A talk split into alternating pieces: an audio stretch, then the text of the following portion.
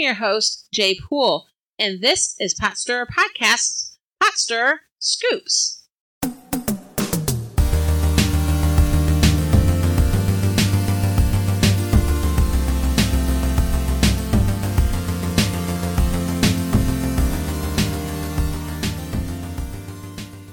Welcome to Pot Stirrer Podcast, where politics, religion, and history collide, and it's not always polite. COVID 19, a novel coronavirus, originated in late 2019 overseas and began spreading throughout the United States in early 2020, developing into a global pandemic.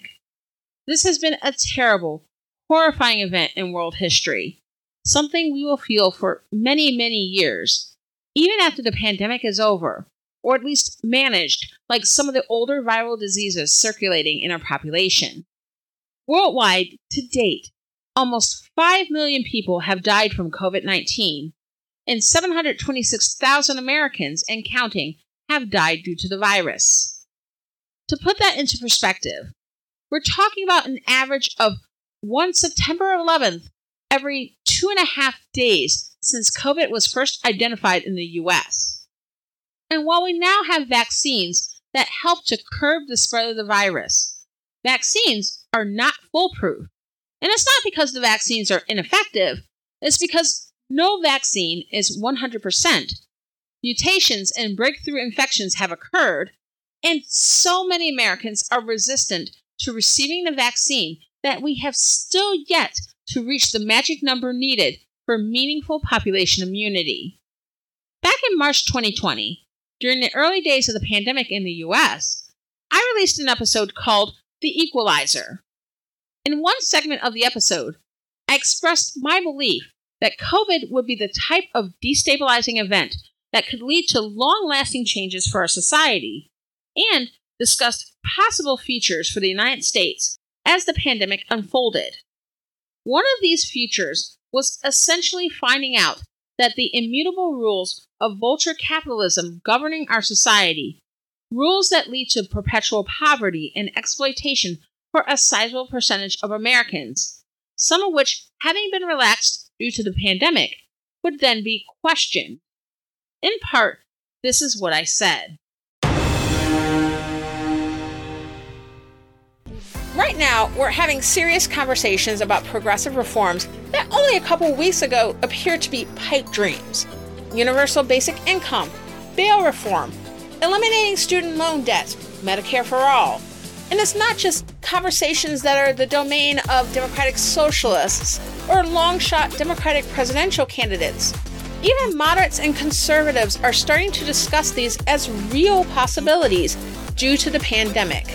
And while some may view, say, stimulus checks to individual Americans or eliminating bail for nonviolent suspects as temporary measures to help Americans endure the crisis, once we see these measures can be taken, and can be taken relatively quickly in many cases, the next question is why can't we do this under normal circumstances? Why can't this be our reality? Now that we know what's possible, there is no going back. A year and a half later, well, we're still fighting an uphill battle when it comes to progressive change on healthcare, housing reform, student loans, and a full on universal basic income. The months that followed that episode did see three separate stimulus checks for individuals and families and a shift in many industries to temporary or, in some cases, permanent work from home arrangements, which opened up opportunities for people to improve their incomes without having to move to another part of the country, and for people with disabilities to be accommodated through having the ability to work from home when they previously had been told they could not be accommodated. There were also several work stoppages and layoffs in a number of industries. And due to these mass layoffs, many Americans were on unemployment and temporarily gaining an additional pandemic bump in their unemployment assistance checks. What wasn't necessarily expected was that many who lost their jobs would use the unstable employment picture to their advantage. Many of the unemployed gained employment elsewhere in sectors of the economy that were higher paying or had safer or otherwise better working conditions. Others went back to school, attended workshops, or took advantage of learning opportunities that made them more marketable to employers. And some even started their own businesses, so they would no longer be at the mercy of bosses who could give them a pink slip at any moment. As economic shutdowns and social distancing orders were being challenged on the streets and in the courts, and as a result were coming to an end way too early, many working class Americans were facing the reality of going back to work. In restaurant and retail sectors, employees have long contended with low pay, inconsistent hours, low job security, inflexible and sometimes unprofessional management, and entitled, rude customers. Stacking the remaining risk of COVID 19 on top of that crap sandwich was enough to make some in these types of jobs reconsider and even for those in white collar roles. There's been a level of reconsideration and reckoning. As more workers, especially in office roles, began working from home, and while doing so, being more available to bosses and clients alike, taking on more responsibilities around the home, and helping their children acclimate to remote learning and keeping them occupied during social distancing. It's led to more stress in this group as well during the pandemic. Life is too short.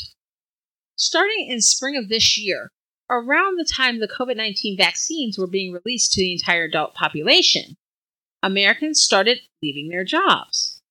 The upheaval the pandemic wrought on our society brought along an opportunity to start over, to reset, to do things differently. And so that's what many Americans in the past few months have chosen to do. So, why is this happening? It's important to note that the pandemic has not affected everyone equally.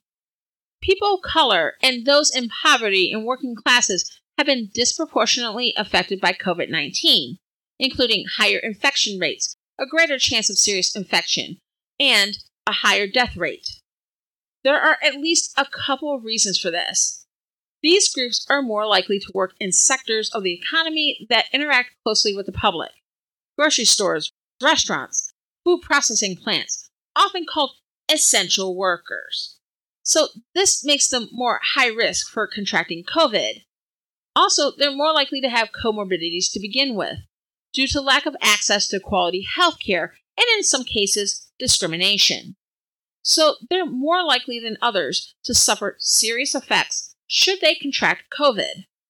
Many of these people are considering taking the plunge and heading elsewhere, or in a lot of cases, were laid off during the economic shutdown, and once those businesses opened back up again, simply did not return. That said, while some young workers and workers in low wage entry level roles are leaving their jobs, the highest rate of resignations isn't among this group. According to the Harvard Business Review, resignation rates are highest among employees between 30 and 45 years old, who are typically in mid career. And the industries getting hit by resignations the most are tech and healthcare, industries that saw increased demand during the pandemic. Ever since April of this year, record numbers of Americans each month have quit their jobs, according to the U.S. Bureau of Labor Statistics. Over 3.5 million people, upwards of 4 million, quit per month and have done so for the past several months. Each month is a record high, or at least very close to it. This phenomenon has been coined the Great Resignation by organizational psychologist Anthony Klotz.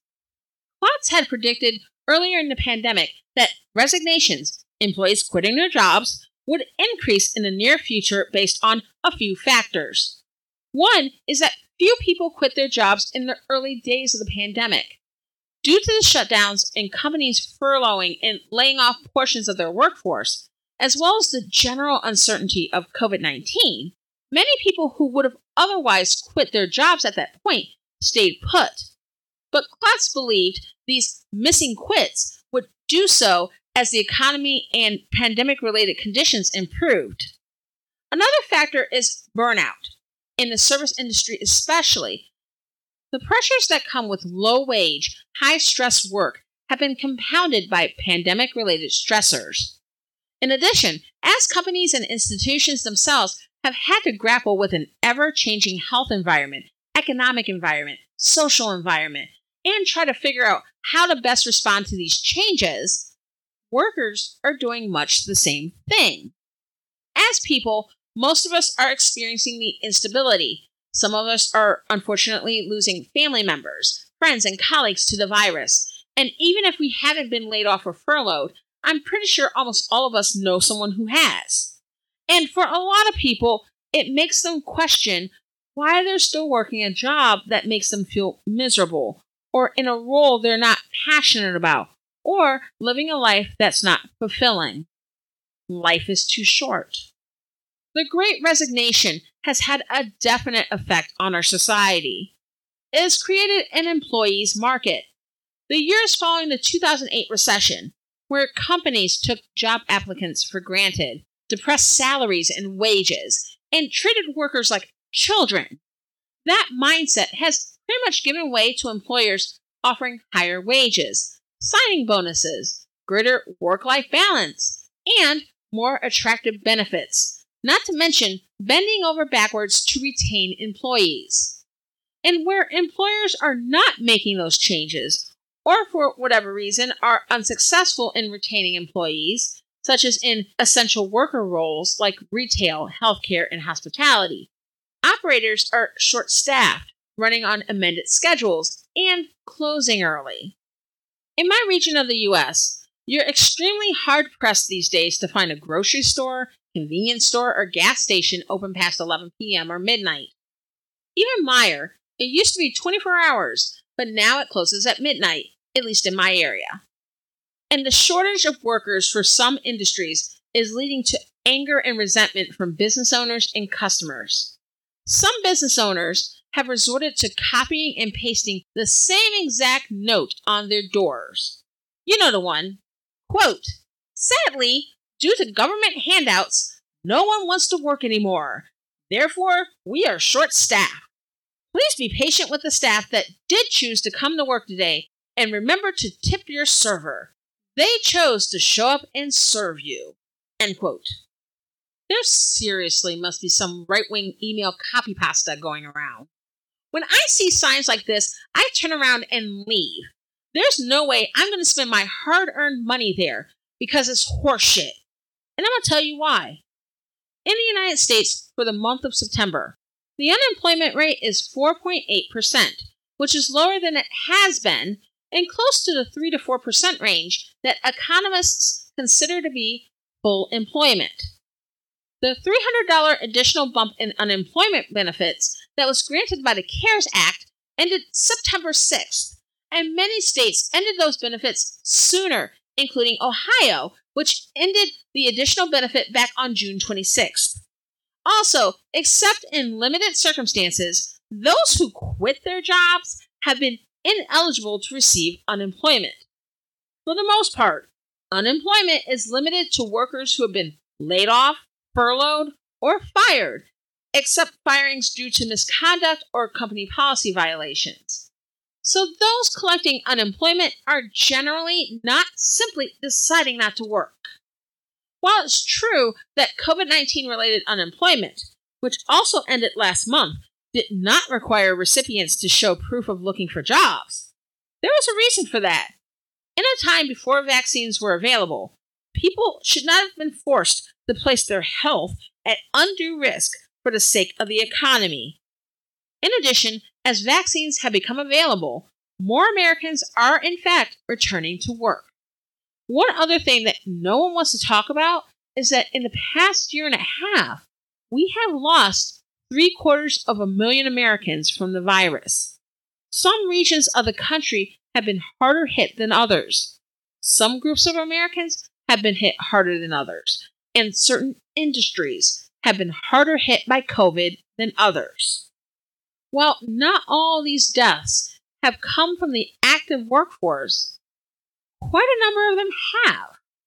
So, this narrative that people simply don't want to work and that's why your restaurant is short staffed is a lie. It's propaganda that casts the working class as lazy, when in fact, it's not that people don't want to work, they just don't want to work for you. Customers and managers alike love to say, if you don't like working here, find another job. Well, that's what many people did, and you can't be mad at that. We're in an economy where people on the job market have options, and many are taking improved options. And that's a good thing in a capitalist economy. Who wants to work for four bucks an hour plus inconsistent tips, getting yelled at by entitled, demanding customers who stiff them? All the while, these same owners who complain about lazy workers are shamelessly taking low interest PPP loans from the government that can be forgiven a hell of a lot easier than a student loan. No employer is entitled to an individual's labor. If you want people to work for you, provide the working conditions, wages, and benefits that will attract employees. If you aren't willing to do that, you're in a problem of your own making. If you can't do that, perhaps your business model is not sustainable. And for those blaming lazy people on unemployment for Chipotle closing a few hours early, just stop with the entitlement. One of the unfortunate side effects of the pandemic, especially as people started to go back to work once social distancing mandates ended, is that reports of irate, upset customers at restaurants and retailers have only increased. Whether it's due to these businesses being short staffed or customers being required to mask or social distance for the safety of the staff and other customers. You know, I recently saw a thread on Nextdoor, which is a neighborhood focused app. There's a thread on Nextdoor where someone was complaining about the local McDonald's. Not because their order was messed up, or the food was cold, or the line was slow. Nope! It was because the worker who handed them their food in the drive through didn't smile at them. And you wonder why people are leaving jobs like this? Are you even serious? In many other countries, stores and restaurants do indeed close early, customarily. And even here in the States, businesses were not always open late hours or 24 7 for our convenience. In the so called golden age of the 1950s that many conservatives say they want us to return to, stores closed earlier as people recognized that the local shop clerk had a family. Yet in the past few years, there's such a demand for stores and dining to be open at all hours, and even holidays. Forget Black Friday. Companies see profits, so they open on Thanksgiving. And workers get paid peanuts to spend their turkey day being yelled at because the store just sold their last doorbuster 75 inch 4K LED. Perhaps if we want that convenience, we should pressure companies to pay their employees for that convenience instead of taking convenient hours and cheap products for granted. Much of the Great Resignation is about individuals looking to improve their financial situation, elevate their mental health, and protect their physical health. But some Americans have left their positions because they balked at employer implemented vaccine mandates. As COVID 19 vaccines have become widely available, yet the Delta variant, a more contagious strain of the virus, began running rampant through the population, the federal government has decided to take more decisive action. President Joe Biden issued an executive order last month requiring federal employees and contractors working with the federal government to be fully vaccinated for COVID 19 in order to stop the spread of the virus. Federal employees must be fully vaccinated by November 22nd, and federal contractors by December 8th. The only exemptions are for documented disability and religious exemptions. Following the lead of the federal government, some local and state government agencies and a number of private businesses are implementing their own vaccine mandates on employees, patrons, or both. These mandates vary in scope and strength, but increasingly, COVID 19 testing is being phased out as an accepted substitute for the vaccine. I'm gonna keep it real. It's about time. We need to stop coddling people who feel that their political stance or ideology is more important than the health of those around them. This is not some measly cold or flu. 726,000 dead Americans in a year and a half should be enough to convince you otherwise. 11.1 million Americans with long COVID, people who no longer have the virus but are dealing with the effects up to six months after having had COVID, should be enough to convince you otherwise. Now, if you're in the small percentage of people who legitimately cannot take vaccines, please know I'm not talking about you. The purpose of having a vaccinated public is to achieve herd immunity so people like you can be protected. That is how vaccines have always worked, and it's not any different now. Who I am talking about are those who have weaponized their ideologies for selfishness, especially those who spend a lot of time working with and interacting with the public. That I have a real problem with. And that especially includes police officers, other first responders, and healthcare professionals who feel their politics and their death cults are more important than reducing the risk of infecting the public they're pledged to serve. Now, some people who have refused the COVID 19 vaccine believe that employers cannot mandate vaccination. Many of them listen to conservative pundits or news outlets or read social media posts claiming that it's illegal for employers to require the vaccine. And if they patronize a business in person, such as attending a concert or sporting event, the venue cannot require proof of vaccination for entry. uh, they certainly can. Let's get something out of the way. HIPAA, the federal law that keeps patient medical information from being released by health providers without patient consent, has nothing to do with requiring vaccination or showing proof of vaccination. Vaccinations are administered for the sake of public health. K 12 schools have required students to have vaccine records on file, and certain industries have required employees to furnish them, and this has been the case for decades. Vaccinations may be required to travel overseas to certain countries, so when people talk about vaccine passports, in a sense, they've always been a thing. As a matter of public health, the government can absolutely mandate vaccines for civil servants. And in the private sector, there's even more leeway. Private spaces can certainly set rules for their venues. They can require IDs, set age requirements, set dress codes. They can even do things like require you to leave your cell phone with the venue to see a particular entertainer who doesn't want pictures or video taken of their performance. You don't think they can require vaccination? You gotta be kidding. And what about private sector employers? If employment is governed by a collective bargaining agreement, meaning an agreement between the employer and the labor union representing employees, the employer's actions may be bound by that agreement. But what if, like 90% of Americans, your job is non union? Well, your employer can do pretty much whatever they want. Outside of perhaps exemptions governed by labor law, such as valid health and religious exemptions, and I mean ballot exemptions, not ones you get from Dr. Nick. Hi, everybody! Hi, Dr. Nick! Your employer can absolutely mandate the vaccine and can, if they want to, require proof of vaccination as a condition of continued employment. And no, do not blame Marxism, socialism, wokeism, or cancel culture for freeing you from your job. Blame yourself for making conspiracies and propaganda your hill worth dying on. And blame at will employment. For the past few decades, the power of unions has eroded along with membership. In 1954, nearly 35% of workers belonged to unions, and they were most popular in blue collar and service industries but the rate of union membership has declined a great deal over the past several decades. In 1983, union membership was at about 20%, and that has been halved in the nearly four decades since.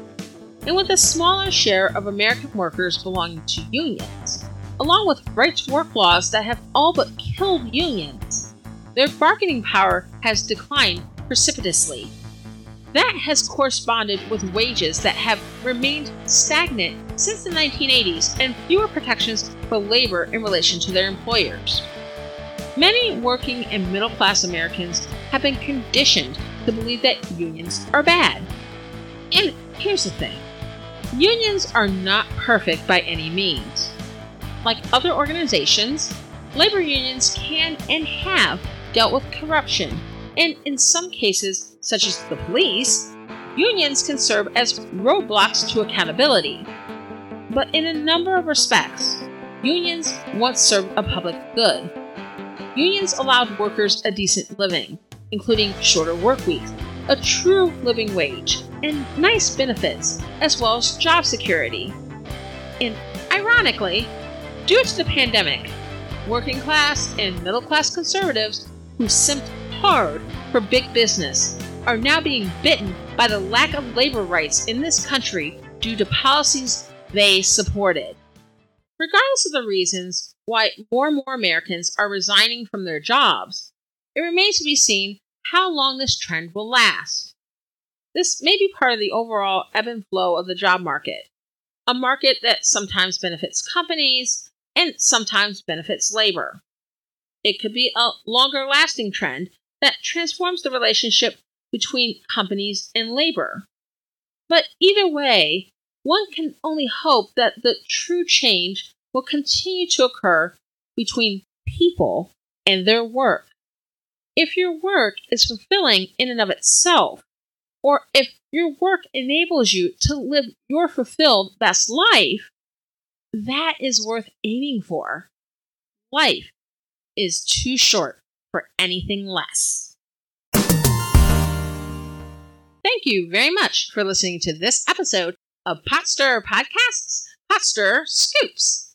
If you enjoyed this episode, subscribe for free on Apple Podcasts, Spotify, Amazon Prime, or on your favorite podcast app. Go to potstirrerpodcast.com slash download and you'll see the links. If you subscribe, you'll be the first to get new episodes once they're released, no waiting on anything but your bandwidth.